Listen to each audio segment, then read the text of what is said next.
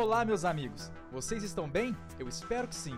Fique agora com uma mensagem que vai mudar a sua vida. Eu vi uma igreja viva aqui, sabe, adorando ao Senhor. Poxa, eu me senti em casa, parecia que eu estava na minha igreja mesmo aqui, o povo tudo maluco. E eu vi que toda igreja tem um doido que sai correndo na frente.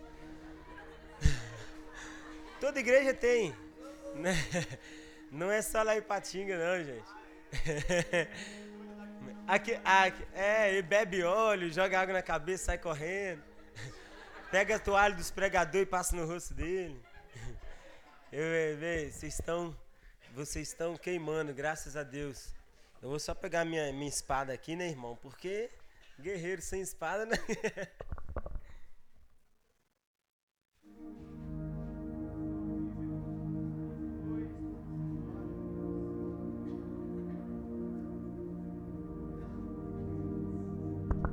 Gente, eu queria muito indicar para vocês essa Bíblia Peshita, que ela é uma Bíblia do aramaico português, então ela é bem fiel, sabe?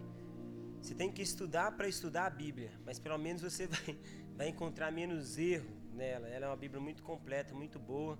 Eu não vendo, estou indicando porque é bom, então que é, foi bom para mim, eu quero indicar para vocês. É, meu nome é Highlander mesmo, é, não, é, não é nome artístico, eu não sou artista, nem tem cara, né? Né? Eu nasci e cresci lá no alto do morro, né? tem cara já. Lá na favela, né? Não pode falar favela mais, é comunidade. É. Eu falei numa gravação, o pastor teve que editar isso, ainda bem que aqui não tem ninguém gravando. Mas é. É.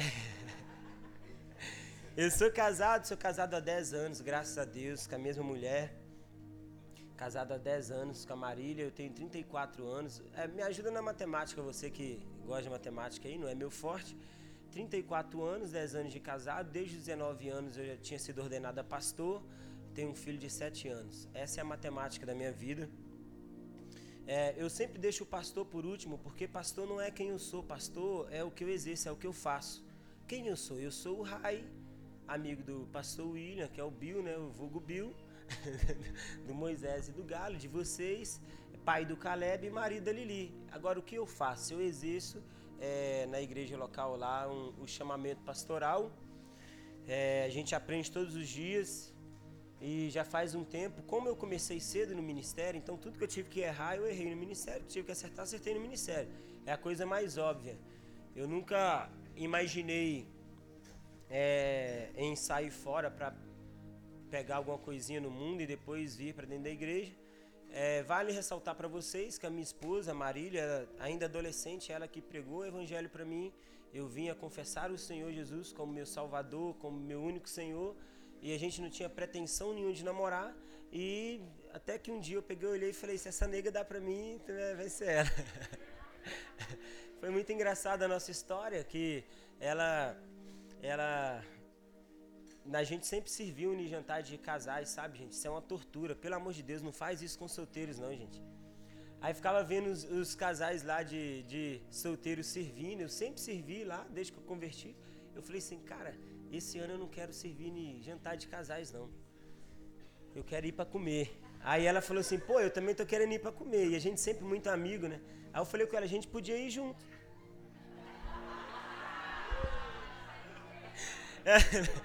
Ela falou assim: você é doido? O povo vai ficar zoando a gente e tal. Eu falei assim: minha filha, o negócio é comer. Sabe? Quer saber de alguém ficar zoando? Aí chegou lá, começou a fazer aquelas brincadeiras que tem só no jantar de casais, né? Aí a gente, assim, do lado do outro, tipo assim, cara, não rola a gente fazer isso, nós nem somos namorados. E até que eu peguei, olhei pra ela e falei, cara, é bem que a gente podia namorar. Hum, segura aí, você não viu nada. Aí ela falou assim, ah, mas a gente nem se gosta, a gente é amigo. Eu falei, eu também não gosto de você não, mas. A gente, a gente podia namorar. O que com a comida não faz, irmão? Aí ela olhou e falou assim, cara, verdade. A gente, eu vou conversar isso aí com meu pai. Vamos lá conversar com meu pai. Aí, a partir dali, Deus me ensinou algo que hoje a gente trabalha lá com, com casais na nossa família eu aprendi algo assim que tem sido muito, muito de muita utilidade pra gente. Você imagina que a mulher que eu sou casada hoje, a mãe do meu filho, eu não comecei um relacionamento com ela em base de sentimento?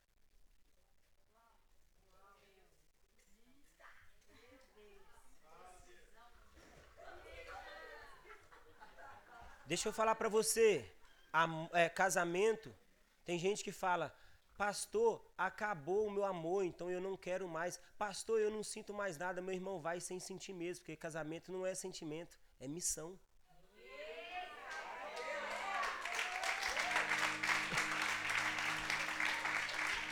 Eu lembro que eu cheguei pro meu sogro, e engraçado que lá na, na igreja na qual eu converti, que eu saí rapidamente, que eu não sei bem se era uma igreja, mas enfim, eu só foi usado para me converter lá. Eu me converti ao Senhor lá, converti dos meus maus caminhos lá. E lá não podia beijar, né? Né? Né? Não podia beijar, porque foi ensinado pra gente lá que o beijo é um pré-sexo. É impossível o cara colocar a linguinha dentro da boca da menininha e não sentir nada, né? Antes você tinha que ir para a cama, hoje você deseja, você está num nível de pecado. Então a gente. A, e a Lili, muito crente, filha de pastor. Olha o nome do meu sogro, José Fernandes. O meu sogro, uma vez, você ter ideia, minha sogra brigou com ele, porque ele estava passando óleo. Óleo, não tem? Óleo, esses óleos que as pessoas antigas usam assim para ficar ungindo os outros. Óleo, como perfume. Aí ela falou, nossa, eu chego perto dele, meu estômago chega a embrulhar e tal. Eu falei, cara, esse cara é do óleo mesmo. então imagina que não foi fácil entrar dentro da casa dele. Eu lembro que dava 21 horas. A casa tinha, era uma casa muito engraçada. Tinha... A casa tinha duas janelas, mas quando dava 21 horas ele começava a bater e bater as janelas, parecia que tinha 10. Eu falava, calma, jovem, entendi, é para mim ir embora, e eu vou embora. Aí ele mandava o meu cunhado, Maurício, para ir falar assim, vai lá, acompanha eles lá até o portão. Aí um dia eu perguntei para ele, rapaz, que negócio seja acompanhar até o portão? Ele falou assim, não é porque fica um demônio lá no portão. é o demônio da despedida. não tem quando vai despedir, as coisas esquentam? Ele, ele falou, aqui não, nego. Com a minha filha, não. Então, minha vida nunca foi fácil, irmãos. Sabe, eu nunca... Um dia eu falei assim, ah, eu vou desviar, eu vou desviar, eu vou pro mundo e vou. Falei assim, ah, eu vou desviar. Aí eu falei, vou desviar, falei, chamei alguns amigos e falaram assim, você é doido, você vai desviar? Fui, fui com eles num bar, fui tomar um copo de cerveja e falei, agora pronto, desviei. Aí eu, aí eu comecei, eu cheguei em casa, pastor Érico, passei tanto mal, mas tanto mal, que eu falei, cara, eu não sirvo nem para isso, nem para desviar. Eu lembro eu lembro. Gente, eu prometo que não é um stand-up gospel. Eu vou pregar já. Eu só estou me apresentando. É, é, sério. Eu passei muito mal, muito mal. Aí no outro dia cheguei todo arrependido na igreja, dobrando o joelho, me sentindo acusado porque eu tinha desviado. Dizer que tinha desviado. E, e, essa é a minha vida, essa é a minha história. É uma história e tanto, né, irmãos? Agora eu prometo que eu vou pregar. E, e assim, lá em Ipatinga, eu faço parte do presbitério local, que são as cinco famílias de governo. Governo no sentido de servir. Porque um governo ele não é estabelecido para mandar, nem para escravizar. O que trabalha com escravização são impérios. Nós, nós servimos um reino, amém? E no reino, no, é, no império, o imperador, ele mata a própria mãe para manter o, o império dele de pé. No reino, o rei, ele entrega o próprio filho para assomar os seus súditos. Então eu creio em um reino onde a gente, como família de governo, nós servimos as pessoas. Sabe, é, só existe pastores porque existem ovelhas. Eu entendo perfeitamente o que é isso. E, Jesus ele está maturando a gente para a gente compreender o coração dele. Jesus ele falou assim com Pedro: Pedro, tu me amas? Quem lembra disso? Pedro falou: Eu te amo, Senhor. Então apacenta as minhas ovelhas. O que, que ele falou? Apacenta as minhas ovelhas. Ou seja, Jesus falou com Pedro: Pedro, você não tem que amar as ovelhas para pastorear elas. A gente não pode ser um nível de pastor que pastoreia só quem a gente ama. Ele falou: Você pastoreia por amor a mim. Então ele disse: Pedro, você não está entendendo, o irmão é problemático, então ele vai ser pastoreado por você porque você me ama. Não é porque ele merece. Então igreja é o quê? Igreja é igual curva de rio. Tudo que não presta para dentro dela. Igreja é, já viu quando dá enchente? Irmão, não adianta. Então, quando o crente dentro. Eu tô demais hoje, até eu tô me assustado. Se a minha esposa estivesse aqui, irmãos, ei, já ia ter gabinete com o Bill mesmo ali agora. Mas é sério, por que, que eu falo isso? Porque eu vejo um bando de crente querendo igreja perfeita. Você quer igreja perfeita? Pede Jesus para te matar e vai para o céu. Igreja, meu irmão, é lugar de onde de tudo que não presta mesmo. Igreja é lugar do traficante, é lugar do travesti, é lugar do fofoqueiro, é lugar do, do quizumbeiro, é lugar do, de, de tudo que você pensar de ruim. É na igreja. A igreja é o lugar de transformação, amém? Então, se nós estamos aqui é porque nós estamos precisando de uma transformação do Senhor todos os dias das nossas vidas. Interessante é que homem com homem não faz filho. Mulher com mulher não faz filho. Amém? Por que, que não faz? Porque são iguais. Aí o crente dentro da igreja está querendo que todo mundo pense igual ele. Pessoas iguais não dão frutos. Os frutos do evangelho que você quer produzir na sua vida, ele depende do irmão que é diferente de você dentro da igreja. E sabe uma coisa que o Senhor vem falando comigo? Eu já vou ler a Bíblia. É que um dia eu estava em casa, aí eu falei assim, rapaz, eu vou dar uma lubrificada nesses rabiscos do templo aqui, templo colorido, é, adornado. Aí eu peguei e fui rapando assim para me dar uma hidratada. Quando caiu um fio grande de cabelo assim, eu falei assim, rapaz, olha só que interessante. O fio de cabelo, ele pode parecer insignificante, mas ele faz parte do corpo. Ele sem o corpo, ele nunca mais vai ser o mesmo. Então tem gente que pensa, ah, mas eu sou tão insignificante, ninguém olha para mim, eu não tenho ministério, eu não tenho isso, aquilo. Eu vou falar para você, meu irmão, você pode ser um fio de cabelo, que você faz parte do corpo. Você tem a sua importância. Então eu vim falar para você aqui, abre a Bíblia comigo no livro de Atos, a partir do capítulo 20. Oh, Espírito de sabedoria e revelação, nós clamamos, recaia sobre nós o Espírito da verdade recaia sobre nós. Uh. Uma coisa que meu coração tem queimado é tipo, a gente tem proclamado um jejum na minha casa, eu e minha esposa.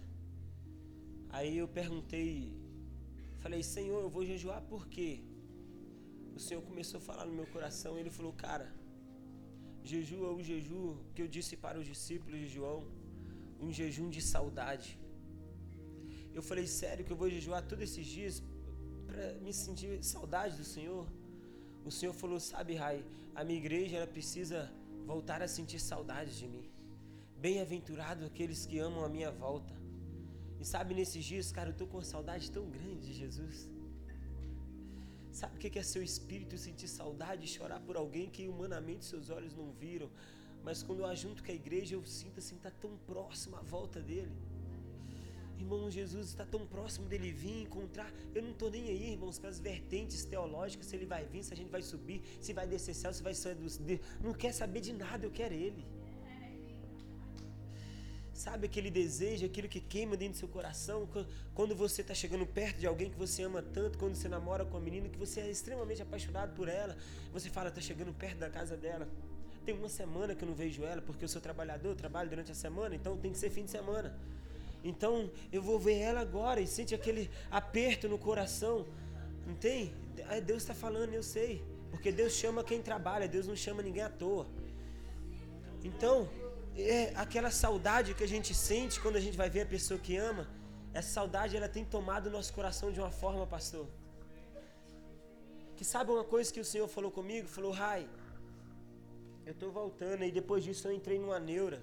Me desculpe aí os religiosos, mas eu falei assim, Deus, eu estou perdendo tanto esse, esse, desejo que eu tinha de ficar para lá e para cá, para lá e para cá. Porque eu fico pensando, se eu vim para buscar a sua igreja, eu quero ir de mão dada com a minha esposa, cara. Eu quero estar junto com meu filho, junto com a minha esposa, junto com a minha igreja, se possível. E a gente vê a recompensa do nosso trabalho de longo, de, longo dos anos. E essa saudade vem tomando meu coração.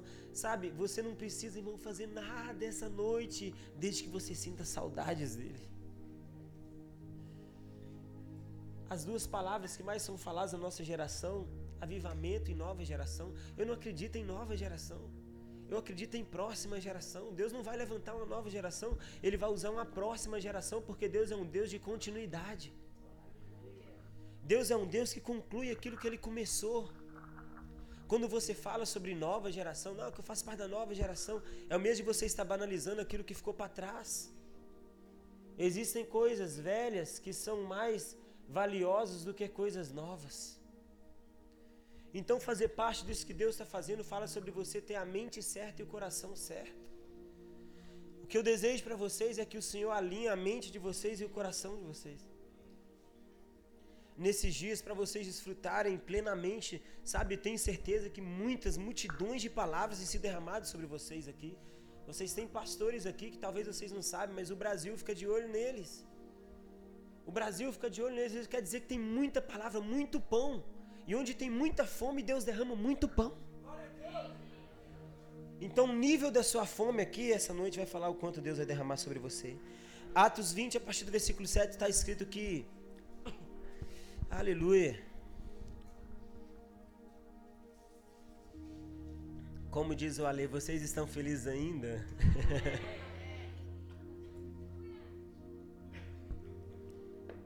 Amém, irmão? Fica comigo aí também. Versículo 7, está escrito: E no primeiro dia da semana, estando congregados para o partir do pão, Paulo falava com eles, porque haveria de partir no dia seguinte, é, e seguiu falando até a meia-noite.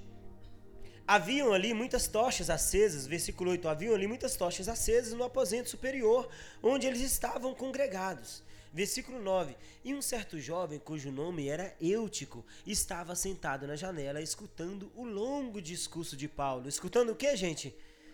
E estando este carregado de um sono profundo, por causa de seu sono, ele caiu do terceiro pavimento e foi levantado morto. Eu quero que você permaneça com sua Bíblia aberta, a gente vai continuar lendo algumas coisas. Mas eu queria chamar sua atenção sobre é, a forma correta de você se portar em um ambiente espiritual. Sabe que Deus ele tem proporcionado para a gente ambientes preciosos nesses dias, e esse aqui é um ambiente desses. A gente experimentou de um, de um mover, de uma sede, de uma fome de Deus aqui agora mesmo. E aqui nesse contexto, o apóstolo Paulo, ao passar para fundamentar a igreja, que era o seu serviço, ensinar a igreja sobre os fundamentos de Cristo, ser como uma base, as costas, falar, constrói aqui em cima de mim. Um dia ele chega em Trode, e lá em Trode, Paulo pega e fala com o pessoal: Nós vamos reunir. E quando eles falam vamos reunir, a primeira coisa que faz, a, a Bíblia fala aqui sobre o partir de pão, fala sobre comunhão, sobre. Primeira coisa que eu quero falar para você dentro disso aqui, sobre partir o pão. Eu não sou igreja, você já deve saber disso, o pastor Bill já deve ter falado para você.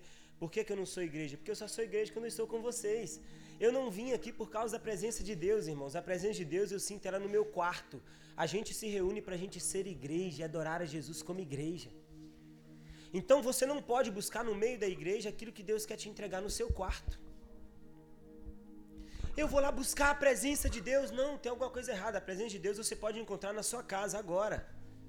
No seu trabalho, na sua faculdade, na rua, no supermercado. Então, a gente vem aqui para a gente ser igreja, para nós sermos completos. Consegue entender isso? Aí a Bíblia fala que o apóstolo Paulo, ele prolongou o seu discurso até meia-noite. E ele iria partir logo pela manhã. Uma, uma, outra coisa que eu aprendo aqui que eu queria falar para você é que o apóstolo Paulo ele não deixou o que ele tinha que fazer amanhã atrapalhar aquilo que Deus tinha mandado ele fazer naquele instante. Fala sobre você se mover da forma correta, você se mover no tempo certo. Porque tem gente, talvez aqui essa noite, que está tentando construir o seu futuro. Deixa eu te falar, não tem como você construir o seu futuro, querido. Seu futuro já foi construído. Deus já está lá na frente, no fim de todas as coisas, está te esperando. Então tem gente que fala, eu vou fazer isso aqui para construir meu futuro. Sabe como que você coopera para chegar no futuro que Deus designou para você? Viva o centro da vontade dele. Entre dentro do centro da vontade de Deus. Sabe, eu abro um parênteses para falar para você que as escrituras falam, é, Jesus falando com os discípulos, não se turbe vosso coração, creja em Deus e também na casa do meu pai há. Se não fosse assim, eu não, então vamos lá, vamos entender aqui esse versículo. A Bíblia fala, Jesus falando assim com os discípulos: não, não fica perturbado o seu coração. Na casa do meu pai já existe muitas moradas. Jesus não foi construir morada. Se não existisse, eu haveria dito para você que eu vou lá preparar, mas eu não falei isso porque já existe. Ou seja, você não vai ir morar no céu, você vai voltar para o céu você vai voltar para Deus. Então não tente construir o seu futuro à sua ótica, da sua forma. Não seja negligente aquilo que Deus está mandando você fazer hoje. Eu lembro que na geração das pessoas que eram da minha idade, é, eu vi os amigos pegando e querendo saber de namorar, pegar as menininhas e tal, um tanto de coisa, cara, sabe? Uma loucura a vida dos meus amigos. A maioria deles também morreram, porque a gente morava no, na, na comunidade, então a maioria deles morreram. Mas é porque eles percorreram caminhos que eram contrários ao que o Senhor tinha designado para eles. Vamos lá, pessoal. Se a sua vida está ruim hoje, irmão, eu quero deixar claro para você: Deus não é culpado. Culpado é o seu GPS. Culpado é o seu GPS. Culpado é a forma com que você ouve e entende aquilo que Deus está te direcionando. Então, Paulo, aqui nesse instante, ele está pregando o evangelho, prolongou e não queria nem saber que ele tinha que acordar cedo. E a Bíblia fala que havia muitas luzes naquele lugar. Essas luzes não são de energia elétrica, igual a gente está aqui, nós temos privilégios.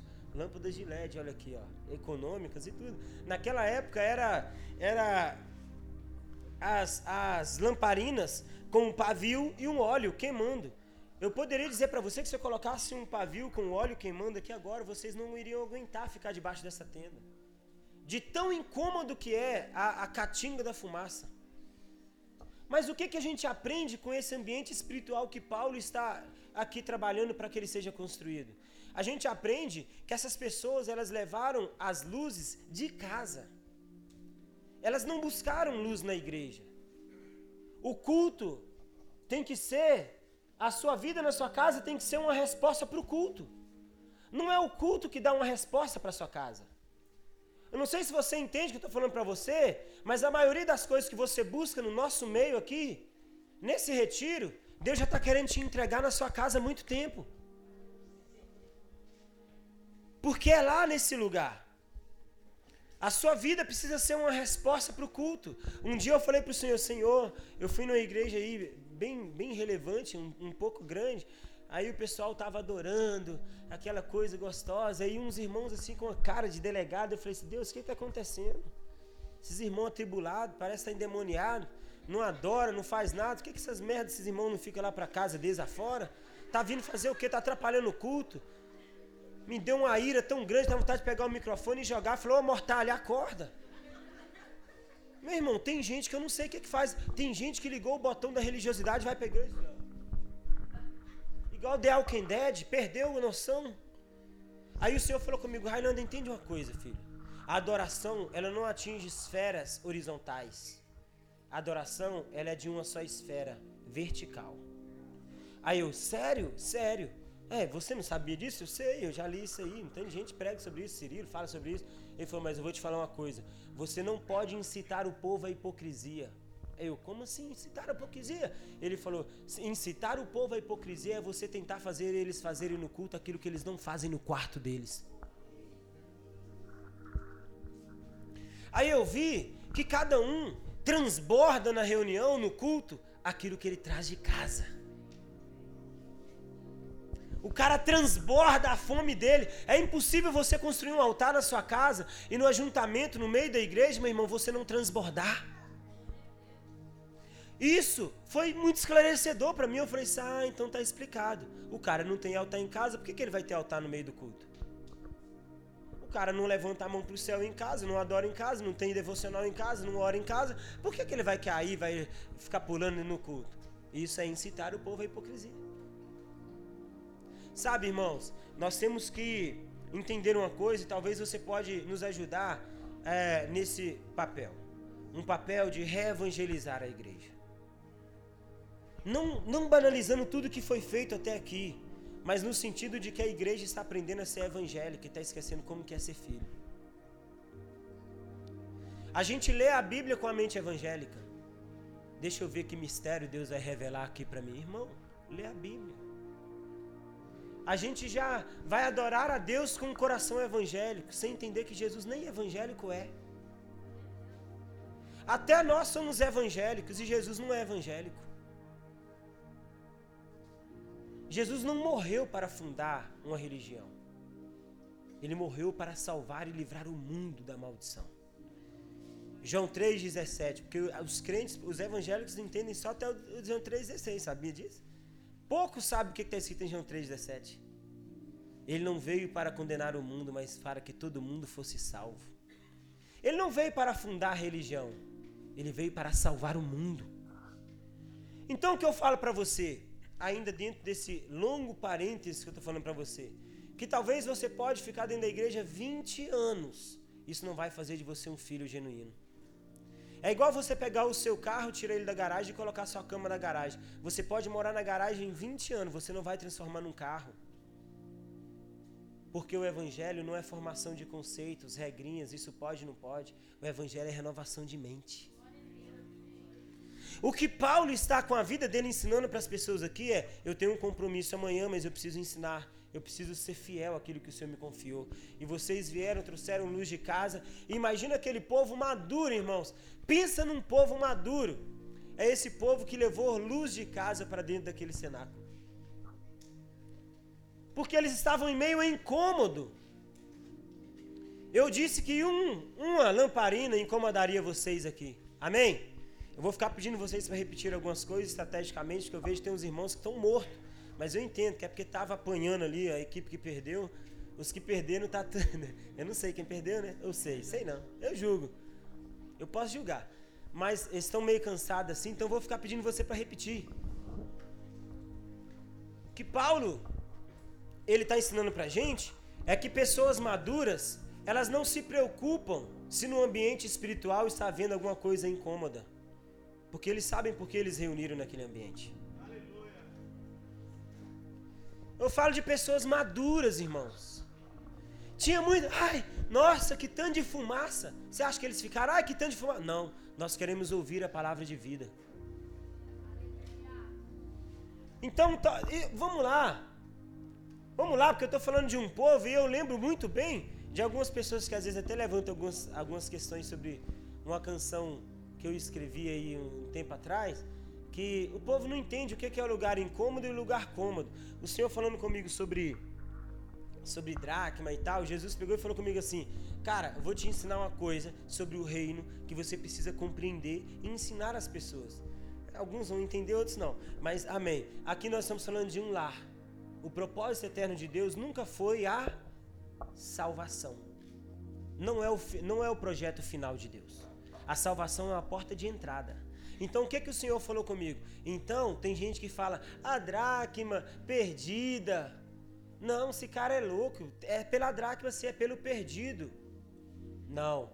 É a casa onde uma família vai habitar arrumada. Aí o Senhor falou comigo: trata-se de, de um local para uma família, um lar arrumado. E ali dentro desse lar, o perdido vai ser encontrado. Então nunca foi sobre a dracma, sempre foi sobre arrumar a casa. Aí o Senhor falou comigo: Mas Deus, mas são três situações em uma só parábola. E o filho pródigo? Ele falou: Nunca foi sobre o filho pródigo. Mas como assim, Deus? Não, não é o filho pródigo. Não é o filho que ficou, sempre foi sobre o pai que ficou de braços abertos esperando. O nosso coração não pode ser hedonista. Nós não podemos mover por meio do hedonismo. A gente quer colocar aqui, não, porque é atrás de mim mesmo, que Jesus, por causa disso, um tanto de gente falando que a gente é o sim de todas as coisas. Hedonismo. Então nunca foi sobre o filho pródigo, sempre foi sobre o pai que esperou de braço aberto e sobre o terceiro filho que estava contando a história, que é Jesus. Que teve a ótica correta. E tem. Aí eu falei, Jesus me faz eu entender, porque eu quero falar para os irmãos sobre é, a maturidade. Ele falou assim: nunca foi sobre a ovelha perdida? Aí eu, como assim, Jesus? Não! Qual pastor tendo cem ovelhas não deixa 99 aonde? Alguém arrisca dizer? no deserto. Não é no aprisco, igual talvez te ensinaram na igreja católica, é no deserto. E vai atrás daquela ovelha que se perdeu. Então não fala sobre a ovelha que se perdeu, fala sobre a maturidade das 99 que permaneceram fiéis no deserto. Você tem que fixar os seus olhos na Bíblia no lugar correto. Imagina 100 ovelhas no deserto. Aí uma ovelha Certamente, gente, vamos lá, se a gente for entrar na exegética, a gente pode dar, dar é, asas para tanta coisa na nossa imaginação, teologicamente falando, que você poderia dizer que essa ovelha que se perdeu, é ela se perdeu porque ela tirou os olhos do deserto e viu alguma coisa que vislumbrava os olhos dela. Fala sobre pessoas imaturas que não sabem passar no processo deserto. Deserto não foi feito para menino, foi feito para gente madura. Por isso que de vez em quando você vê um menino falando, eu não aguento mais isso, pastor, eu não aguento mais aquilo. Aí Deus está falando, ô oh, menino, cresce. Esses são dias que Deus vai espremer o menininho até ele virar homem. Vai espremer o homem até ele virar um profeta de verdade. São processos. Então Paulo está falando aqui, por que, que ele está ensinando isso para a gente? Porque agora nós vamos entrar no, no, numa esfera onde um jovem ele sobe para uma janela. Ele procura um lugar diferente na reunião espiritual. Ele procura um lugar de conforto. Como eu disse para vocês, teologicamente falando, se você for analisar, a janela é um lugar de circulação de ar. Se a fumaça me incomoda aqui embaixo, eu fico nesse lugar de conforto aqui em cima. Imaturidade, porque a igreja não é lugar de você buscar conforto, é confronto. Pessoas imaturas não resistem ao confronto. Pessoas imaturas elas fogem, elas não resolvem questões. Pessoas imaturas, quando elas ofendem, elas fogem. Elas tiram o azulzinho do WhatsApp, elas param de atender, não atende ligação, é medo. É medo. Medo de quê? Vou te falar que é medo? Vou te falar que é medo, que é porque se alguém pegar e te fizer uma pergunta, você não tem medo de falar, não, eu não tenho essa resposta agora.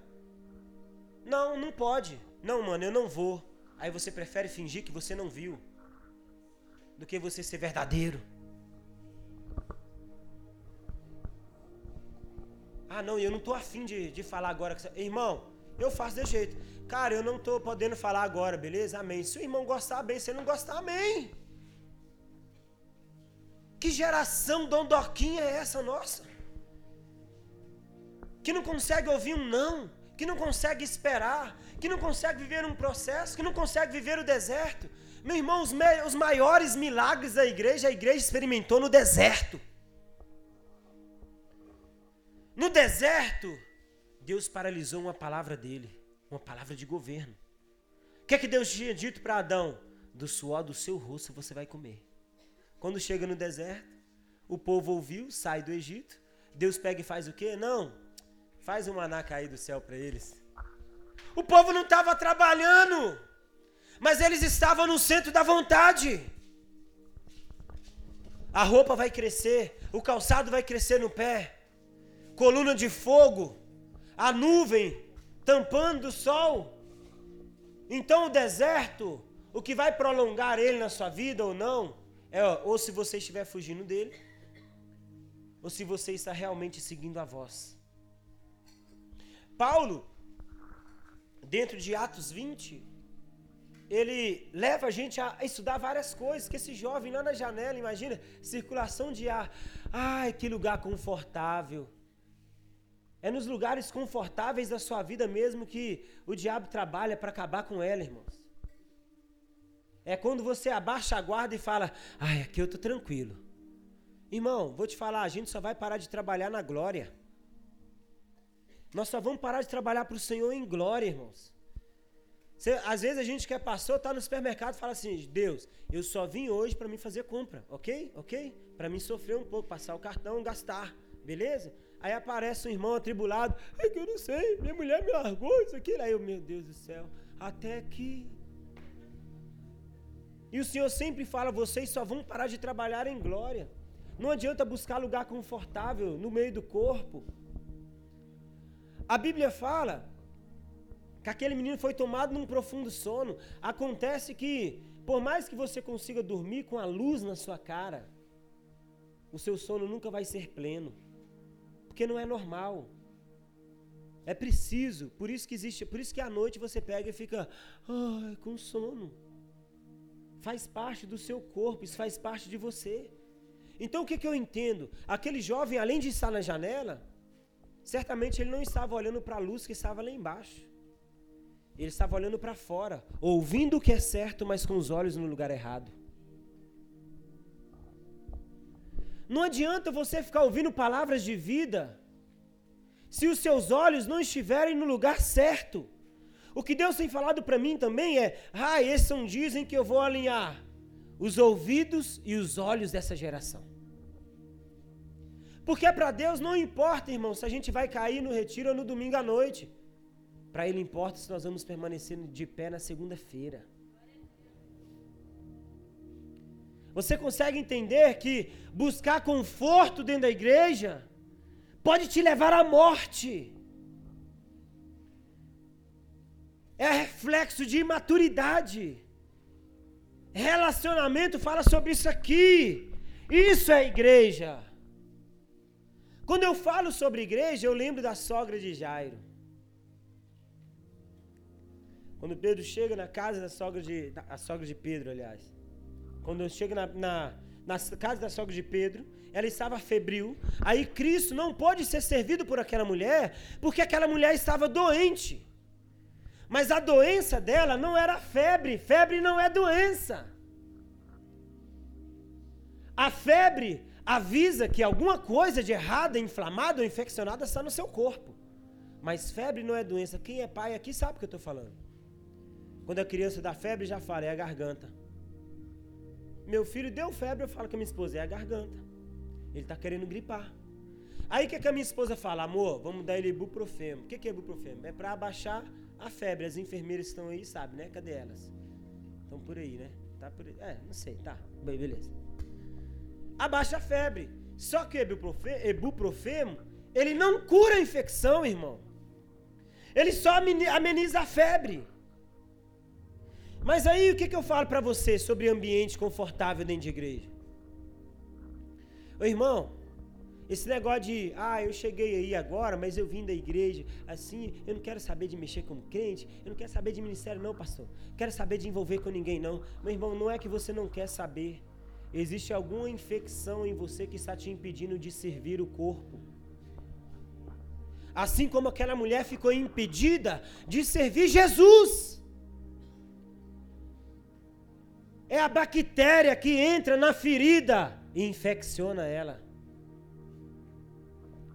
Eu vim da igreja tal e lá fizeram isso, seu irmão. Vira a página. Vira a página da sua vida. Para de ficar lambendo ferida, irmão. Para de ficar lambendo as suas feridas. Vira a página da sua vida. Novo tempo, novo povo, nova família, novo ciclo. Vira a página.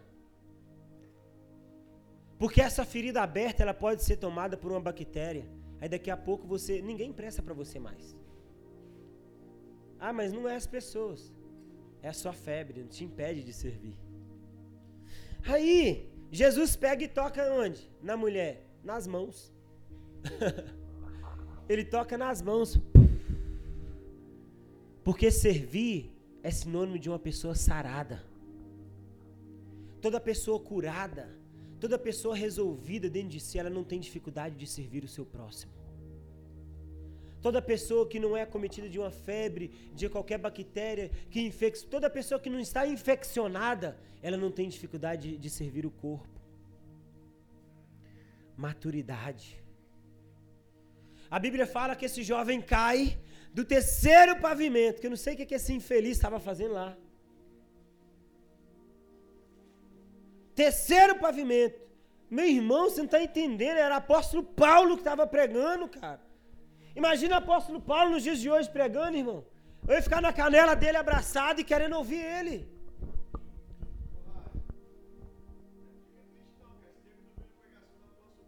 Aqui também. Não, ele tá desde o louvor, aquele pau quebrando. Bicho. Desadoração. Ele tava assim, ó. Aí começou a correr uma baba que eu vi, não tô brincando. Eu falei, não vou expor, irmão, não, mas já que o pastor falou.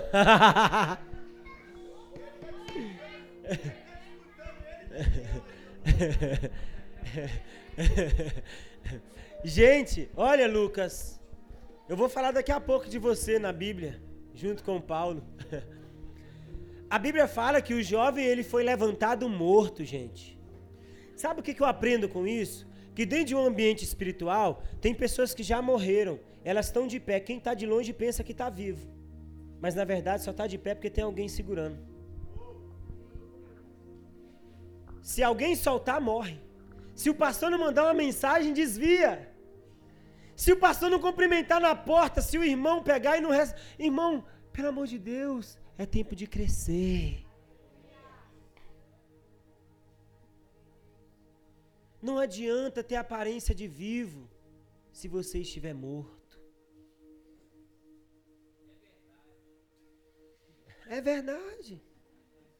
E sabe que Paulo, dentro dessas experiências, abra a Bíblia comigo em 2 Timóteo.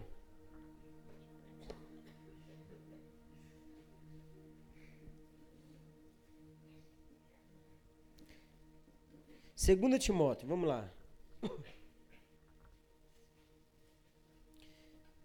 A partir do capítulo 4. Olha o nível de maturidade desse apóstolo genuíno que encontrou com Cristo e foi, teve o seu chamamento, chamado Paulo. Paulo, um homem maduro, sabe? Se tem uma coisa que tem pedido Deus, é maturidade e sabedoria. Mas sabe o que Deus tem falado no meu coração? Rai, maturidade e sabedoria não é algo que você aprende em livros. E vou te falar, você não aprende nem lendo a Bíblia. Você aprende sendo marcado autoridade, maturidade, fala sobre você ter sua carne rasgada por uma causa. Um dia eu olhei no, no YouTube um jovem pregando sobre casamento. Aí eu falei, mas esse infeliz não é casado. Ele pode? Ele pode, mas ele tem autoridade? Não. Então a gente precisa ter poder e autoridade.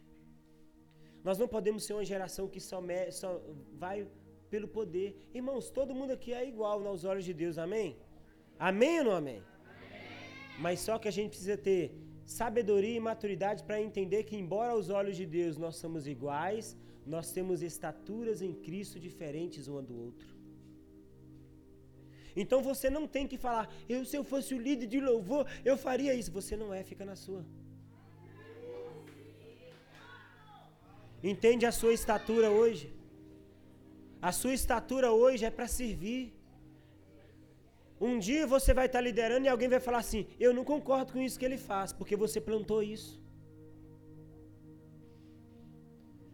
Nós somos iguais, mas a nossa estatura em Cristo é diferente. Irmãos, eu sou pastor auxiliar. Aqui todo mundo é igual, mas o pastor Bill, ele é pastor de uma igreja, ele está pastoreando vocês, tirou vocês da casa de vocês, vocês estão aqui. Então, dentro desse ambiente, eu preciso me submeter à estatura dele em Cristo. Eu preciso aprender isso, porque pessoas maduras nunca questionam a estatura de Cristo de ninguém. Porque isso é maturidade. Aí você vê imaturo falando, nós somos tudo igual. É igual mesmo, irmão. Todo mundo é igual. Mas a estatura cristã ela é diferente. E Paulo ensina isso pra gente em 2 Timóteo capítulo 4, a partir do versículo 9. Ele fala com Timóteo assim, olha aqui. Ei Timóteo, procura vir ter comigo depressa. Porque tem coisas que o seu discipulador, o seu pastor vai falar para você em distância, tem coisa que ele precisa que você venha até ele. Entenda que não tente resolver coisas que é para você resolver pessoalmente pelo celular. Pelo amor de Deus, resolve pessoalmente. Então Paulo ficava discipulando ele por carta e agora ele fala assim: "Ei, não vai dar para ser por carta. Agora eu preciso que você venha ter comigo depressa." Amém? Relacionamento. Aí ele fala assim no versículo 10: Porque Demas me abandonou, amando este presente século, e se foi para Tessalônica. Crespo se foi para a Galácia, e Tito para a Dalmácia. Ei, vamos lá. Paulo está relatando uma situação de abandono. Ele foi abandonado por pessoas que ele gerou o caráter de Cristo neles. Só que nesse momento, Paulo está dando ensinamentos para Timóteo. E eu falo para você dentro desse ensinamento. O que? Esses caras eram ruins? Eles não eram ruins. Eles só amaram o propósito diferente do seu discipulador. Ele, Demas amou o presente século, por isso ele me abandonou. Por que, que você fica tentando manter gente com um propósito diferente de Deus na sua vida do seu lado? Ele está falando, o propósito deles era diferente do meu, por isso ele me abandonou. A maioria das pessoas que sofrem no meio da igreja é porque tenta manter pessoas na força do braço do lado. Se você é um tipo de pessoa, meu irmão, ah, que eu tenho meu namorado, mas aí você é aquela menina que toda hora tem que ficar mandando mensagem. Amor, você tá fazendo o quê? Amor, tô no banheiro. Amor, você tá fazendo o quê? Amor, porque com medo de perder, você já perdeu. Você já perdeu, filho. Porque você está mantendo um relacionamento à força do braço. Deixa eu falar para você. Todo mundo que chega lá na nossa, a gente, irmãos, o trabalho é árduo lá onde a gente está. É árduo, porque nós estamos. O voo, como disse o pastor Eric, o avião decolou e a gente está tentando organizar tudo em, lá no alto. É uma igreja de 18 anos. Mas quando a pessoa chega lá, pastor, e fala assim: Nossa, eu gosto tanto dessa igreja. Ai, que igreja bacana, igreja legal. Ai, ai, eu quero ficar aqui. Meu Deus, me, me direciona para um discipulador e tal, tal. Eu já falo assim: Irmão, vem cá, vamos conversar. Sabe por quê? Você não se ajunta a uma família na fé por base de sentimento. Porque no dia que o seu pastor te repreender, você vai querer sair da igreja. Você não entendeu a missão. Você se ajunta a uma família na fé porque você teve clareza do propósito dessa família na cidade. É você fala, eu tenho uma palavra. Eu tenho uma palavra semelhante a que essa igreja carrega. Por causa dessa palavra eu vou para essa igreja. E eu vou suportar o que tiver de suportar por causa dessa palavra. É tipo isso, irmãos. É melhor você ter 100 pessoas que têm uma palavra e o mesmo coração do que você ter mil pessoas com um propósito diferente do seu lado. Paulo está falando isso. Demas me abandonou. Versículo 11. Somente Lucas está comigo. Olha a parte A. O que, que eu aprendo com isso? Eu aprendo que você tem facilidade para chorar por causa de quem foi embora e dificuldade de reconhecer quem ficou. A gente chora por causa do que deu errado e não glorifica a Deus por aquilo que está dando certo. A gente chora porque Demas foi embora, mas não é grato para reconhecer que Lucas ficou. Ei, irmão, tem gente que vai sair mesmo da sua vida porque tem propósito diferente. Mas começa a reconhecer aquelas pessoas que ficaram. Esse é o tempo de reconhecer aqueles que ficaram. A parte B, vamos lá, vamos lá, vamos lá, vamos lá. Ele fala assim: Toma Marcos e traga-o contigo, porque ele me é muito útil para o ministério. Se Paulo está julgando a utilidade de Marcos, foi porque em algum tempo Marcos não foi útil para o ministério dele. Só que para esse momento Marcos é. Paulo está demonstrando um nível de humildade para reconhecer que aquele que outrora não fazia parte do plano de Deus na vida dele, agora faz. A gente tem um princípio que a gente está implantando na, na nossa família que é de nunca falar mal das pessoas que saíram da nossa vida. Porque isso é sabedoria. Porque elas podem não fazer parte da nossa vida hoje, mas um dia elas podem voltar a fazer.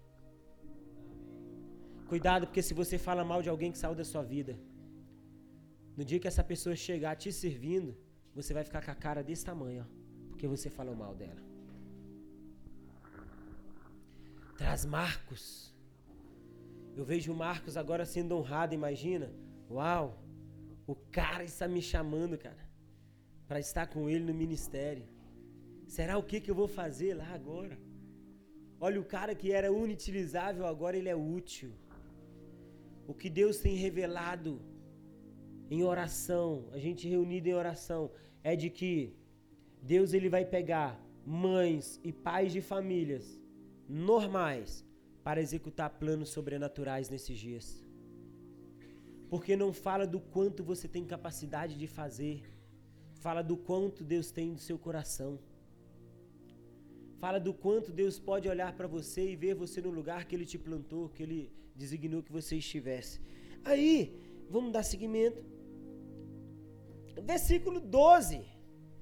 Tão pequeno esse versículo. Por pouco ele não é um dos menores também. Por pouco ele não era um dos menores. Fala assim: A Tíquico eu enviei a Éfeso. Isso mostra o quanto Paulo, embora foi abandonado, mesmo assim ele se preservou curado. Porque a igreja não se mede no nível, no, na quantidade de pessoas que chega. A igreja se mede pela quantidade de pessoas que são enviadas. Enviadas. Paulo está falando, eu sofri abandono. Eu sofri na pele, Timóteo, abandono. Mas o abandono não roubou o meu coração na obra apostólica. Enviados. Sabe que Paulo ele ele me faz lembrar um pouco da minha vida. Eu tive a graça de Deus em alguns países fora do Brasil para ministrar. E de vez em quando a gente vai, agora vai, vamos mais no Haiti e tal, na República Dominicana. Mas de vez em quando a gente ainda vai. Mas eu lembro quando um profeta que ele chega, é, e ele era um profeta de ofício porque ele ensinava pessoas a profetizarem. Ele chega para mim e coloca a mão na minha garganta e começa a profetizar algumas coisas para mim. Algumas coisas tipo, você vai para as nações da terra, eu recém-convertido, você vai fazer isso, você vai fazer aquilo. É, Deus vai, você vai ser um adorador. Eu não sabia tocar nada, eu achava muito ridículo esse nome, adorador, porque eu não sabia o que era igreja na época. Aí, beleza, eu me converti, o tempo foi passando, aí eu lembrei dessa profecia. Eu lembrei da profecia, da palavra de conhecimento. O problema é que a gente recebe tantas palavras de conhecimento. Eu vou te falar um negócio, muito cuidado se for entregar uma palavra de conhecimento para mim, que eu peço, espera, eu vou gravar. Eu peço para gravar. Porque eu velo pelas palavras que eu recebo. Eu choro em cima das palavras que eu recebo. Aí um dia eu peguei e lembrei dessa palavra, eu falei, uau, eu tô solteiro. E eu fui, eu vou, o cara falou que eu vou às nações. Eu tinha uma bicicleta, uma bicicleta feia. Mas eu falei assim, cara, se eu tenho uma palavra, eu tenho uma bicicleta que é o meu bem, o que, que eu vou fazer? A palavra não vai se cumprir se eu não tiver um passaporte. É a coisa mais óbvia. O que, que eu vou fazer? Eu vou tirar meu passaporte.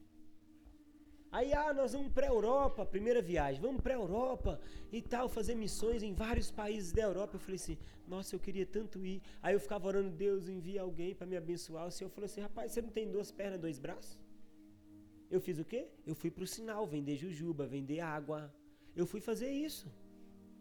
Porque a gente fica esperando que as pessoas sejam responsáveis pelas palavras que a gente recebe. Você fica esperando alguém te enviar, vai trabalhar, irmão. Vai trabalhar, irmão. Vai para o sinal, vai vende suas cuecas, vende o seu iPhone e vai para as nações pregar o evangelho. O seu passaporte já foi carimbado, ide por todo mundo e pregai. Está esperando mais o quê? Está esperando um cara com um terno preto, uma mala preta, falar: Eis, filho amado, que eu trouxe a mala de dinheiro para você ir para o campo missionário. Você vai ficar igual Raul Seixas, irmão, com a boca reganhada, esperando a morte chegar e esse dinheiro não vai vir na sua mão. Eu vejo dinheiro caindo do céu na mão de pessoas, mas pessoas que Deus sabe que tem propósito. Pessoas que de alguma forma estão trabalhando para que o reino aconteça. Então eu não fiquei esperando, não, irmãos. Eu fui para lá e falei assim, rapaz, eu já tenho a palavra, eu vou entrar dentro dessa palavra. Eu vou ir, eu vou entrar dentro dessa palavra. Entra dentro da palavra que foi liberada sobre você. É que eu tenho uma palavra de ser um pastor e tal, por que, que você não começa a cuidar das pessoas que estão do seu lado? Pastor não é quem prega, pastor é quem cuida. Eu tenho uma palavra profética de ser um profeta nas nações. Vou te falar, filho, como é que está a sua vida de jejum e oração? Começa por aí se você é um profeta. Não, eu sou um evangelista e tal, meu irmão, tem um tanto de prostíbulo homossexual na rua por aí agora. Começa a evangelizar. Só que a gente responsabiliza pessoas. Porque a religião faz, sabe o quê? Não, a igreja vai reconhecer que você carrega. A igreja vai reconhecer que você carrega. Engraçado que todos os anos que eu vou no Haiti, uma, um lugar que eu tenho mais dificuldade. Eu, Só pode ser plano de Deus. Para levantar recursos é na minha própria igreja. Aí um dia eu fui questionar isso para Deus, Bill. O Senhor falou comigo: esse lugar nunca pode ser um lugar confortável para você. Deus já me falou isso. Porque no dia que você sentir esse lugar um lugar confortável, já era. Mas a gente quer ser reconhecido. A gente quer ser lisonjeado, a gente sofre abandono. Meu irmão, abandono não começou em você não, irmão. Abandono ele sempre existiu. Deixa eu falar para ti uma coisa aqui. Passe pelos processos de Deus na sua vida. Se você está hoje chorando, curte o seu luto, chora mesmo, irmão. Esperneia de chorar. Mas se esse luto estender mais, existe alguma coisa de errado. Ele tem um tempo, ele vai acabar. Se você está triste hoje por alguma questão, eu vou lá no retiro, porque lá eu vou distrair minha cabeça e tal. Deixa eu falar para você, meu irmão. Não finja estar feliz. Se você está feliz hoje, não mendigue a atenção de ninguém. Não se faça de triste para ter atenção de ninguém. Até o nosso clima tem estações. Por que, que você não vive as suas? A depressão, ela é uma quebra de ciclos, de estações. A depressão, ela não respeita as estações da sua vida. Então a pessoa está lá em cima, aí de repente ela, ela cai. Aí ela não sabe, ela não sabe mais qual é a hora de chorar, qual é a hora de sorrir, qual é a hora de querer morrer, qual é a hora de querer viver. Passe pelos ciclos da sua vida sabendo o seguinte, que Paulo vai falar pra gente aqui. Ele fala assim, olha aqui, Timóteo, é, Alexandre, capítulo, versículo 14. Alexandre, lá na igreja também tem um Alexandre. Alexandre é o doidão que fica jogando óleo na cabeça, nos outros põe água na boca e quer cuspir nos outros para falar que é unção. Um dia ele veio fazer isso no meu freio, joga meu sapato em você. Vem do meu lado pra você ver. Ele veio com a água na boca, eu, eu falei, vem. Vai ser só uma na boca, no meio do culto. Deixa aí, irmão, aqui, a grossura desse tênis, ó. Onde pega, meu irmão, não nasce cabelo, não. Onde pega assim, sai só. Deixa ele. Ele fica doidão, cara. Doido. Ele rola no chão. Você não tá entendendo, irmão, minha luta. Ele, não, agora é hora de desabafo. É. Irmãos, ele dá cambalhota. Os visitantes ficam assim, esse cara tá endemoniado. Já questionaram a gente por causa disso. O que acontece com aquele moço? Ele tem esquizofrenia? Porque tá no meio do culto. Eu falo, Deus, se é demônio, manifesta logo, a gente expulsa e vamos embora. Vamos seguir o coreto. Pronto. Obrigado, Galo. Tô melhor, gente. Me recompus. Vamos lá. Versículo 14. Alexandre, o latroeiro, trabalha, é, é, também tem ferroeiro, tem duas versões aqui. Ele me tem causado muitos males. É que o Senhor lhe retribua segundo as suas obras. Também tem cuidado por, com ele, porque ele rigorosamente tem resistido à nossa mensagem. Olha o que que Paulo está falando que a gente encontra em ambiente espiritual. Pior do que o irmão problemático é o irmão que resiste à mensagem que Deus entrega para uma família apostólica. Nunca resista à mensagem que Deus tem entregado para sua família na fé. Porque Paulo está falando aqui, ele não está falando sobre o que ele pensa que deveria acontecer, mas ele fala sobre o juízo de Deus. Que o Senhor não impute dele essas obras dele. Que o Senhor recompense ele por isso aqui que ele está fazendo. O que, é que ele está fazendo? Ele resiste o que a gente prega. Deixa eu te falar, filhão. Pregação, ensinamento é igual remédio. Quanto mais ele amarga sua boca, mais ele sara sua alma. Então o pregador ele não tem que sair no, com tapa nas costas. O pregador tem que ser igual aquela. Não tem a bezetacil? A, onde aplica, meu irmão, ali fica três dias duro. Eu tive que tomar uma antitetânica para ir pro Haiti agora. Eu fiquei, cheguei no Haiti assim aqui, ó. De jeito, ó. Falei, meu irmão, precisa trabalhar e agora, depois do terceiro dia, começou a ficar melhor. Aí sempre alguém vem e dá um tapa no lugar que você levou a injeção. O diabo avisa, só pode. Não, não, é do lado esquerdo. Eu olhava assim e eu falava, é, tô crente mesmo. Quando dava um tapa assim, eu falava, é, tô convertido mesmo. Nem, nem apelei. Então o que eu falo para você? A mensagem boa é aquela que ofende a sua alma. Você acha que foi confortável para Judas ouvir de Jesus falando assim: Judas, os pobres, vocês sempre vão ter com vocês? E Judas, a partir dali de ter a mente ofendida, ele foi trair o Salvador. Quando a mensagem ofende a sua mente, é porque Deus quer revelar o seu coração.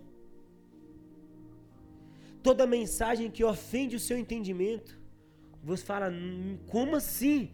Como assim? É porque Deus está expondo o seu coração. Alguns fazem igual Judas, vai lá e trai.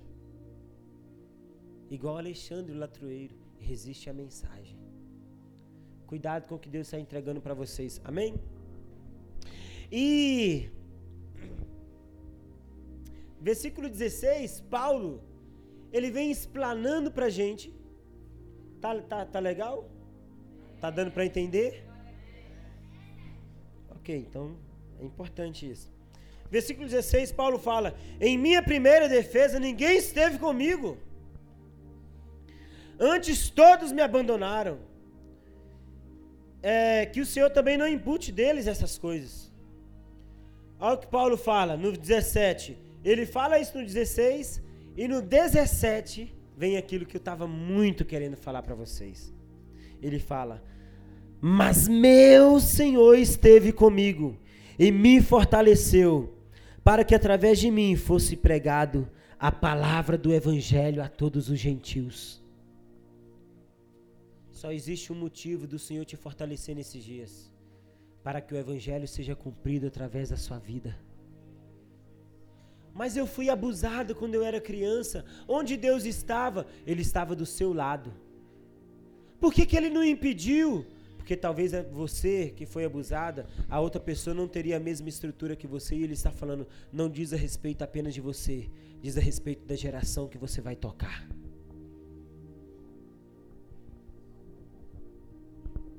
Eu queria chegar aqui para falar para vocês. Um dia Ezequiel, o Senhor fala com ele, Ezequiel, porventura pode voltar esses ossos, a, esse vale de ossos secos, voltar a ter vida? Ele fala, Senhor, eu não sei, mas o Senhor sabe. Deus sabe de todas as coisas. A defesa que você tenta esperar de homens, o Senhor ele já está do seu lado para trazer para você há muito tempo. Só que Deus ele tem o seu tempo. Eu lembro que meu pai e ele abandonou minha família. É, eu tinha cinco anos de idade, ia fazer seis anos. Mas eu, eu recordo assim claramente como que foi. A gente morava em uma em era muito criança, morava em uma rua assim, onde é o centro da cidade hoje. O nome da rua era Rua do Buraco. Imagina, enchente, buraco. O nível do rio era mais alto do que a rua. Sério, tinha um barranco que subia e o rio passava em cima. Aí deu uma enchente que começou a derrubar casas, casas, casas. E nisso derrubou também a nossa casa. E a gente agora estava sem pai e sem casa.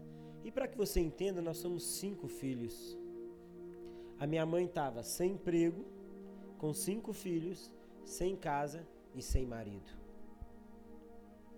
Porque, é, o que a gente tem que deixar claro, ô Bill, para os meninos é que o propósito não está ligado ao que você tem financeiramente, ao que eu tenho financeiramente. Eu não acordei um dia falando, eu vou pregar o evangelho, eu pregar o evangelho e pronto. Não quero mais saber de trabalhar porque eu quero pregar o evangelho. Todo mundo carregou uma história. E naquele dia minha mãe olhou para mim, eu sempre fui o filho mais apegado nela. Eu com quase seis anos. É, um dia desse eu lembrei minha mãe disso. Ela falou assim, meu filho, ela chorando, ela limpando a lágrima. E os irmãos tudo assim, mais velhos que eu, ela falando assim, nós vamos sair dessa. Essa palavra nunca saiu de dentro de mim. Eu ouvi na minha mãe falando, nós vamos sair dessa. Aí a gente subiu para um morro onde estava aquele tanto de família, foram quase duas mil famílias desabrigadas. Não é duas mil pessoas, duas mil famílias. A prefeitura vai e chega no outro dia, madrugada inteira, acordando as pessoas chorando por terem perdido tudo. Irmão, talvez você veio para cá, você perdeu as coisas mais importantes da sua vida. Mas é os seus olhos. Filhão, qual que é o nome disso daqui? Aqui está escrito que lá no final tudo vai ficar bem. Então até suas lágrimas é por enquanto. Eu lembro que a prefeitura entregou lona para minha mãe e para as outras famílias. Lona preta, aquela que vocês estavam chiando. Hoje, na hora que eu estava vendo vocês brincando, eu fui lá para a rede, me deu vontade de chorar porque eu lembrei. Eu falei, Deus, nós moramos debaixo de uma lona dessa. Nós moramos por três anos, mais de duas mil famílias em um campo de futebol da cidade, debaixo de uma lona. Eu lembro que a minha mãe falou para nós assim, para mim e para meus irmãos, eu preciso que vocês fiquem acordados de dia para que é, para que eu possa dormir um pouco. Porque os caras entravam dentro daquelas barracas e tentavam estrupar as mulheres. Eu, com seis anos de idade, eu tinha visto a minha mãe fugir de três tentativas de estupro. E eu ficava falando: cadê meu pai? O que? Ele é culpado disso? Por que, que ele não está aqui? Cadê meu pai? E eu ficava eh, falando meu pai, porque, onde ele está? E com isso, eu lembro que eu estava até com, com o próprio, no retiro do ano no Rio, até com o próprio Alê. Aí lá no retiro, a gente ministrando, acabou o retiro. Os meninos falaram assim: a gente vai ficar uns dias mais aqui no Rio. Aí a gente foi ficar no Rio, eu falei assim, cara, eu não tenho condições de ficar por aqui, era perto de Copacabana e tal. Aí veio o empresário e falou, não, eu vou pagar para você. Vocês vão ficar, ficamos lá em Copacabana, Copacabana Palace, coisa mais linda. E quando eu fui tomar banho, aquela coisa maravilhosa, aquele hotel, parecia uma casa, um quarto. Eu falei, meu Deus, que coisa linda.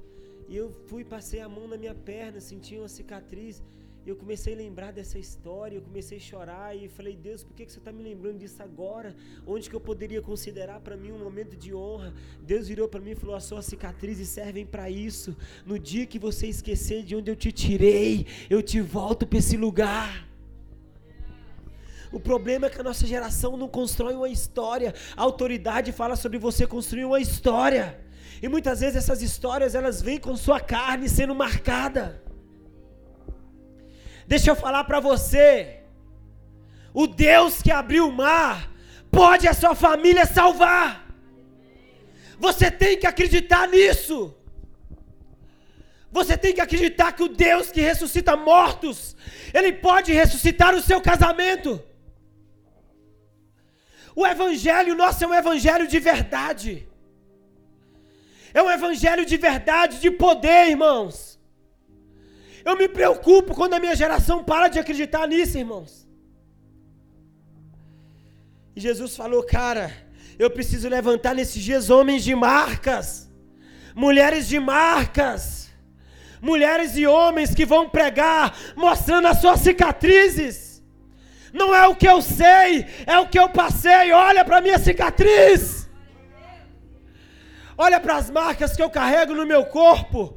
Jesus, ele foi reinar, foi morar com o Pai, porque ele carregou marcas nas mãos. As marcas o autorizou a vencer a morte. Não tem glória sem marca. Não tem triunfo sem marca.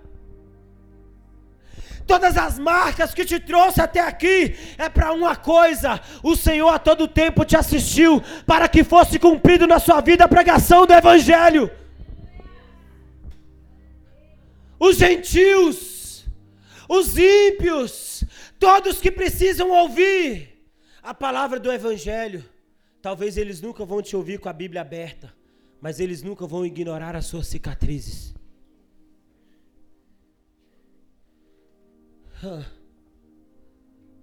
Deus, por favor, toca a minha geração, eu tenho pedido tanto isso.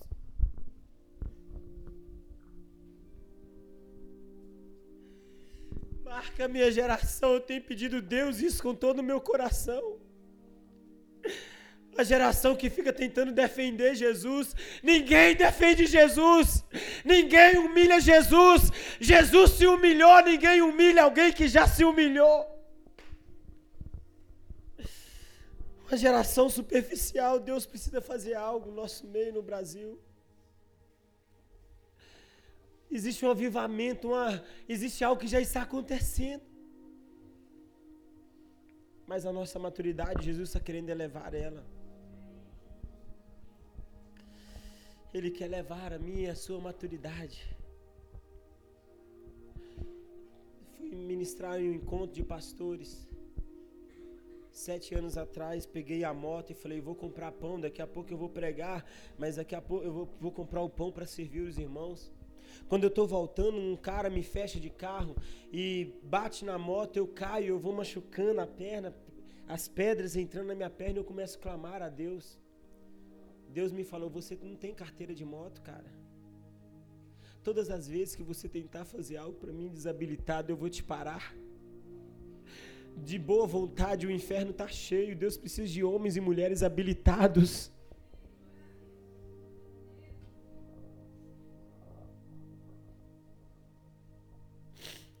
Eu lembro que eu fui para aquele lugar mancando, um cara me ajudou a montar na moto novamente. Quando eu cheguei lá, uma das pastoras veio rasgou a calça e foi com a pinça tirando, limpando aquele machucado.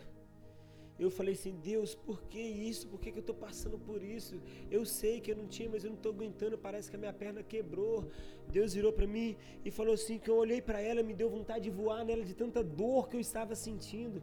Era muita dor, ela estava tirando pedra da minha perna com pinça, puxando. Aí Deus virou para mim e falou: É isso que a sua geração faz. Quando eu estou curando ela, ela pensa que eu estou matando ela. Ei, deixa eu falar para você.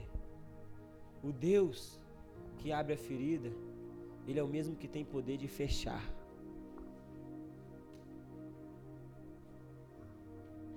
Eu sinto um ambiente tão forte de cura no nosso meio capítulo 1 de Gênesis, a Bíblia fala que criou Deus o homem. 1,27, se eu não estou enganado. Macho e fêmea, ele os criou. Macho e fêmea, ele fez o quê?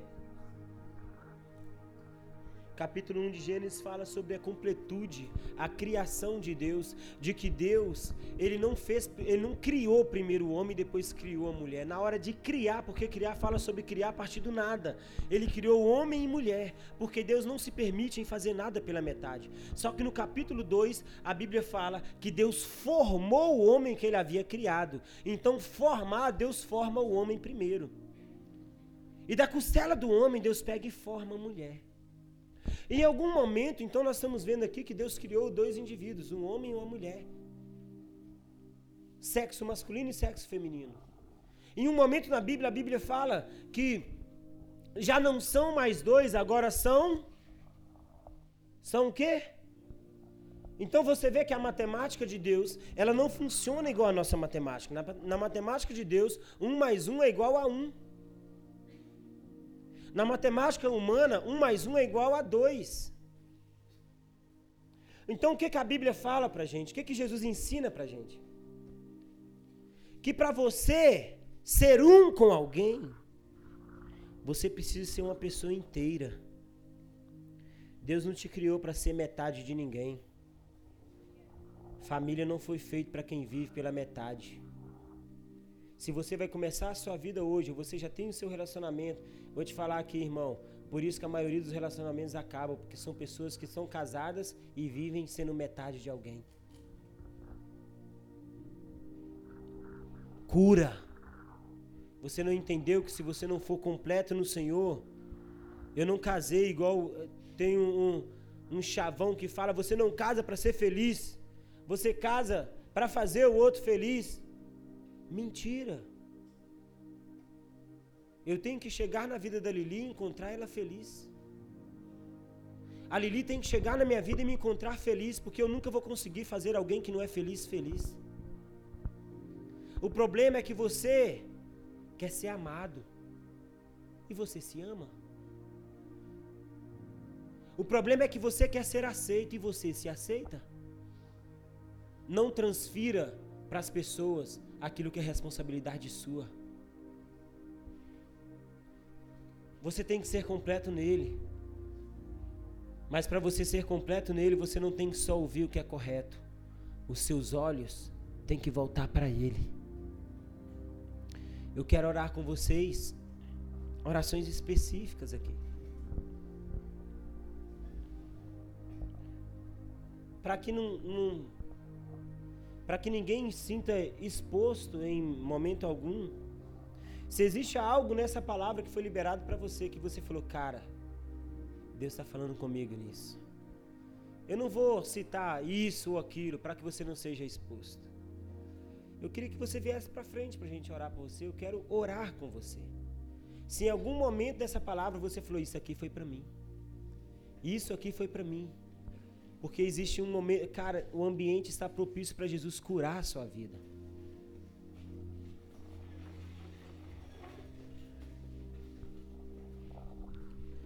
Ei, vem com seu coração aberto, não fique esperando nada não. Porque se você veio aqui na frente é porque você já veio para se humilhar. Cara, pior do que ser humilhado, uh, pior do que se humilhar é ser humilhado. Se você chega aqui na frente reconhecendo que Deus falou algo com você, você já tem que se humilhar. Melhor do que ser quebrado por Deus é você já chegar diante de Deus quebrado. Você precisa entender que você tem que chegar diante dele quebrado. Pai, aqui o meu limite é esse. Ezequiel disse para o Senhor: Eu não sei. Quando ele disse eu não sei, ele estava falando: Não está sobre a minha jurisdição. A minha limitação está aqui. Agora é só com o Senhor. A Bíblia fala que o Espírito intercede por nós com gemidos inexprimíveis. O que é uma intercessão com gemidos inexprimíveis? É uma intercessão sem palavras. É Ele interceder para você, sabendo que você é culpado. E como Ele sabe que eu e você somos culpados, Ele só chora, Ele só geme. Essa é a intercessão correta. O Espírito de Deus está nesse momento intercedendo por cada um de vocês que estão aqui à frente o Espírito de Deus.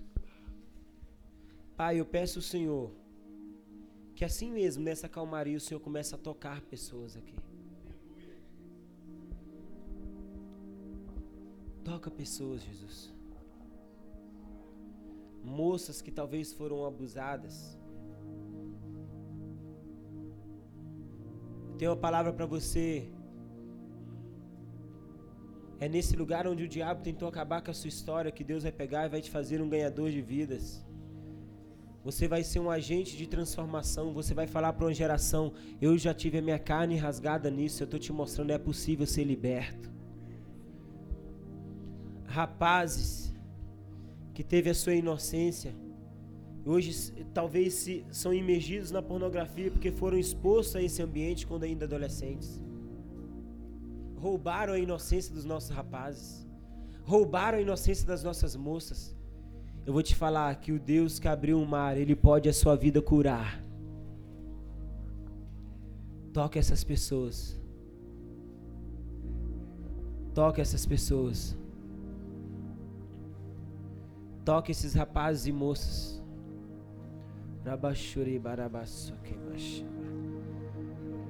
Toca rapazes e moças.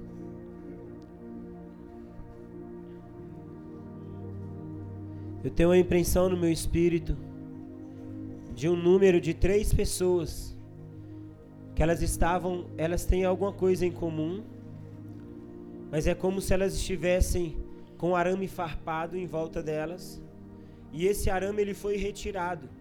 Porém, ele foi retirado e deixou marcas. As marcas desse arame farpado foi porque essas pessoas, eh, são três pessoas que elas estão ligadas de alguma forma elas foram machucadas juntos. Elas tentavam se mover de uma forma e nesse arame farpado elas se machucavam, por isso elas pararam de se mover. Só que esse arame já saiu, só restaram as marcas. E ainda hoje essas pessoas não conseguem se mover na, dentro daquilo que feriu elas. Eu quero falar para você que toda a escrita de dívida que havia contra você foi cancelada foi cancelado e o Senhor está trazendo a sua memória hoje. O Senhor está curando o seu interior. Sim. Está curando a vida de moças. Sim. Deus, Ele pode fazer novas todas as coisas. Sim. A palavra de Jesus essa noite para vocês é sim. Essa é a hora. Essa é a hora em que ele está levantando moças e rapazes de marca. Marcas para pastorear uma geração. Poder e autoridade. Poder e autoridade poder e autoridade. Eu ministro poder e autoridade. Eu peço aos anjos de Deus que entre no meio da sua família agora. Eu peço aos anjos de Deus que visite a árvore da sua família agora. Poder e autoridade. A unção quebra o jugo. Yeshua, a própria unção está sobre ti essa noite. Vamos lá, Jesus. Vamos lá, Jesus. Poder e autoridade. Poder e autoridade. A Bíblia fala que no final as suas lágrimas serão enxugadas serão enxutas.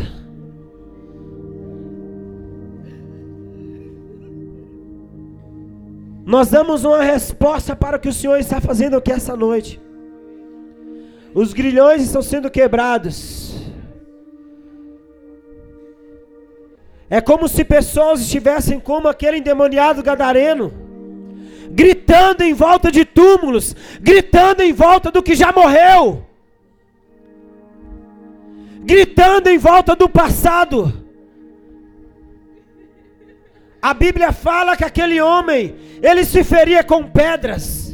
Ei, não tem ninguém mais te ferindo, é você que está ferindo. Largue essas pedras. Largue essas pedras.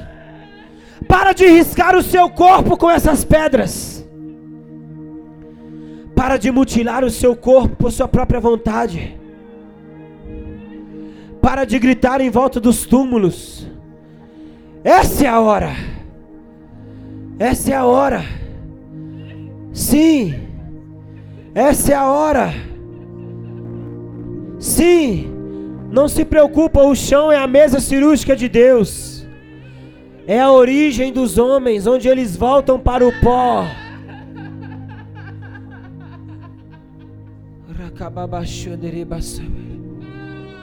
Sim.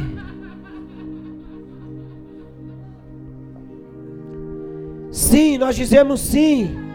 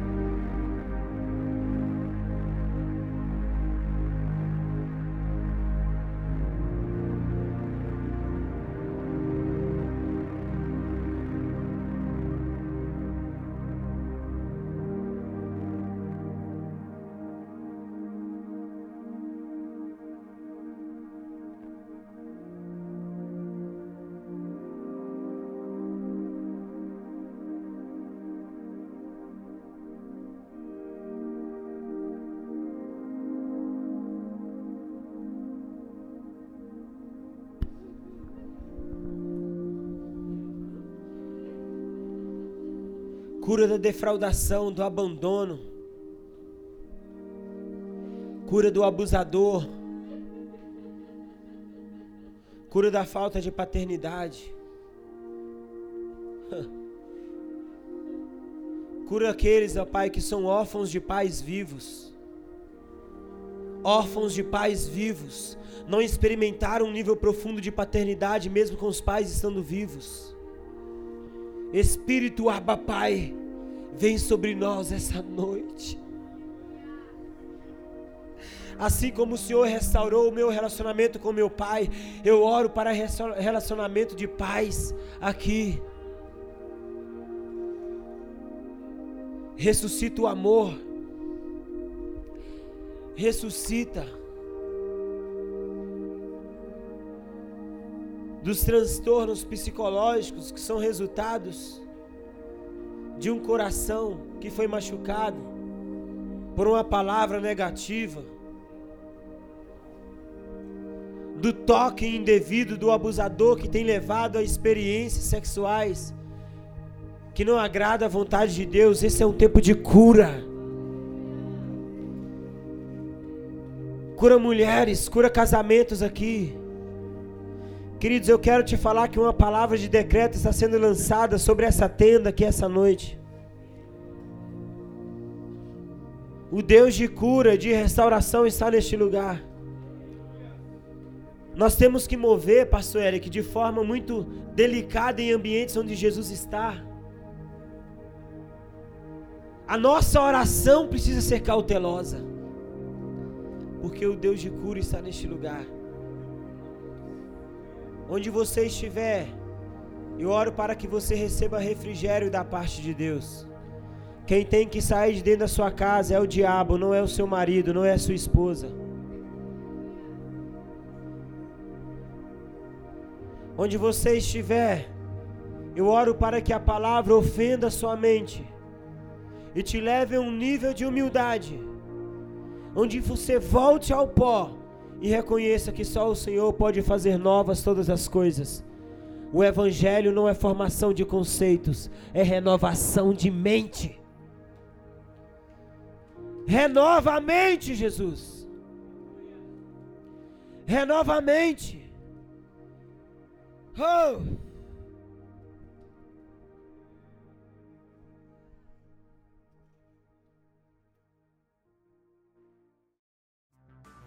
Que bom que você chegou até aqui. Esperamos que você tenha sido impactado.